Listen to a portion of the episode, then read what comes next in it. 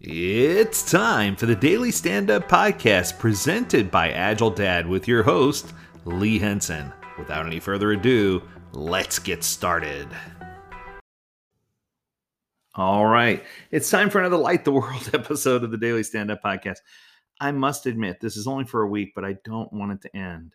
This has just been such a magnificent, amazing time sharing this. And I hope that you'll find some light and I hope that you'll keep sharing that light with others. Today, I want to talk about sharing light. Now, one of the ways that we learn, and one of the best ways we learn, and this is something that um, I've been practicing ever since I've been teaching, is that the best way you can teach someone is through a story or a parable. And we've all had events that have happened in our life that help shape who we are. And I'm no exception. And I've decided for today that I was going to get a little personal and I was going to share an event with you. Uh, it was an event that happened that brought me really great joy. And it was something that really changed my life forever. So uh, I hope that you enjoy this personal story. I'm going to try not to sob when I do it, but it's something that's really important to me. So here we go. So many, many years ago, um, in fact, over 50 years ago, a young man was born, and that man was me. And at the time, my father and mother didn't have a strong connection or as strong a connection as they thought they did. And my father went away and he joined the military and he left. And as far as I knew, it was like he didn't exist. He didn't want anything to do with me. Uh, I remember my mom going after child support payments, but I really didn't have any relationship at all with my dad. Now, for those of you who don't know me well, I grew up dirt poor. I'm talking, I was po. I couldn't even afford the OR. And I remember the very first time that I met my dad. And uh, I want to share this with you because it's it's rather interesting because it speaks volumes about where I was in my life and volumes about what kind of man he is. So he discovered where I was and he decided that he was going to leave Germany and come to America and find me and that he was going to visit me where I was. And he did come to the apartment where I was living. And the apartment where I was living, let's just say, wasn't in the best part of town. It was in a really rough area. And my mom took the time to meet with me beforehand and told me you know about how he he had so much and so much more than I had and he was really wealthy. And it was around my birthday and she says make sure you hit him up for everything you can because you know he's got so much more than we have. And at the time when you're in that situation where you're that poor and you meet someone who's got that much even if they didn't have everything and even if they weren't independently wealthy. The fact that they had a house or a car that belonged to them, even if they were making payments, it was still way more than I ever had. So, having never grown up in a house before, having lived in apartments all my life, having been through many abusive relationships with my step parents, I knew that this was an opportunity to connect with my dad, but I also knew that this was the only chance I was going to have to be like a normal kid. So my dad took me out and he asked me what I wanted. And the one thing I could think of that I wanted was parachute pants. I don't know if you remember those, but uh, it was in big in the breakdancing days. And that was my thing. And they were like a hundred bucks a pair. And I remember the disappointment in his eyes. And I remember how he knew the only reason that I asked for that gift was because it was something that I would never be able to have. And it broke my heart when he asked me. He says, You know, I wanted to get to know you and I wanted to spend time with you. I sent you letters and they've all got sent back. And, you know, it, it, I didn't understand. I was so confused. I didn't know what to do. I didn't know who to believe. I was torn between two people.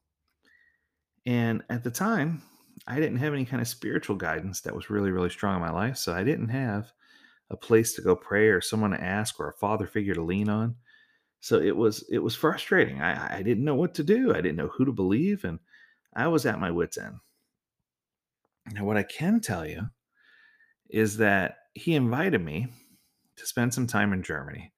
And I thought that sounded amazing. Living on a military base, going to Germany, learning a new language, meeting different people. I mean, it was an opportunity of a lifetime. And my mom adamantly refused. And my dad went away, and I didn't see him again for almost 10 years. The next time I saw him, my heart was so broken. He was frustrated. I was frustrated. I was bent and spent. And even at that point, when I met him, I was doing better than I was before, but still not in a good way. Why do I share this with you? Because one might not imagine that at some point in my life, I was completely broken. I was at my lowest of lows. I had addictions and I had problems and I had all kinds of things happen in my life that that that spelled out the word failure over and over again. I didn't have anything going my way. But what I can tell you is there's a certain thing that changed my life. I had an opportunity to, I got invited by a friend to go to a Christian church youth event, and I went. And I thought it was really cheesy and hokey.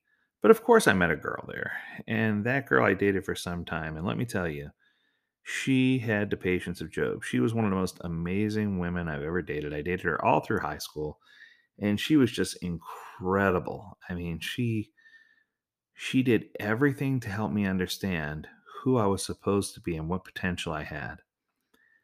Then, after I finished high school, I, I, I said enough mean things to her and did enough things I probably shouldn't have ever done that she was smart and left. And I met someone else who taught me a different set of values about respect and about giving to others when you have and about opening your heart to other people and about sincerity in relationships. And she was amazing and she taught me so much. But likewise, I didn't do the right things and I lost her. And then finally, finally, when the time was right, I had an opportunity to learn more about religious freedom and about gifts from God and about all these different things that help bring me and my heart full joy. And through that joy, I was able to meet my current wife and and it was time and I knew it was time and it was way later, but I asked myself and challenged myself, why was I going through all these bad experiences and why couldn't I find happiness? And the full reason why I couldn't find happiness was because it just wasn't time. And now I have everything I need and everything I want. And my kids have everything they need and want, and their kids will have everything they need and want. It's it's it's a set deal at this point. But there's still one thing that money can't buy, and that's the gift of your love and the gift of your time. And if you're in a place where you don't have much, if you're in a place where you are struggling, if you're in a place where you can't rub two pennies together and make fire, right? You need to understand that even through darkness, there's light. And even though that light might not be there today, that light will be there. And all you have to do is seek it. And if you seek that light when the time is right, that light will light you up and it will lift you up and only thing that's required of you is that you love everyone else the same way that you're being loved. And man, it's valuable when it happens. It's powerful when it happens. But it's one of those things where when you have that light, there's there's a big requirement. And the requirement is that you share that light. And I hope that this week you've taken an opportunity to listen to these podcast episodes and that you've had an opportunity to share this light with others, that you've had an opportunity to uplift other people and share whether it's a sacred piece of music or caroling with neighbors or or singing your favorite church hymn or or identifying who's been a good shepherd in your life and guided you and helped you publicly or privately and take an opportunity to bless their life and thank them.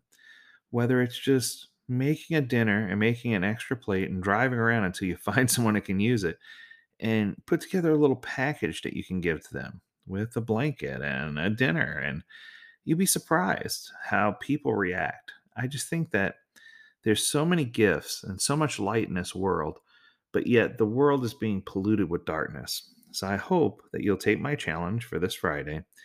And as Christmas creeps up upon us, that you'll take the opportunity to really extend yourself to those you love and to those that you don't know. Be the light, live the light, tell a story about something that's going to uplift them. The relationship that I have now with my father is incredible. It's powerful. The relation I have, relationship I have with my mom is really good, and it's on the up and up. It's just, it's amazing to me to see. You know, that, do I still long for things? You bet. I'd love to have a relationship with my brothers. I think that would be incredible but I don't get to spend enough time with them and I don't get to share. So, my challenge for me is to find time to do that. But my challenge for you is to don't wait until you're in your darkest hour to figure this out. Use this as a, as a lift, a boost to get you to where you need to be. And I promise you'll have happiness. Until next time, stay healthy, stay well, and stay agile. Merry Christmas, my friends.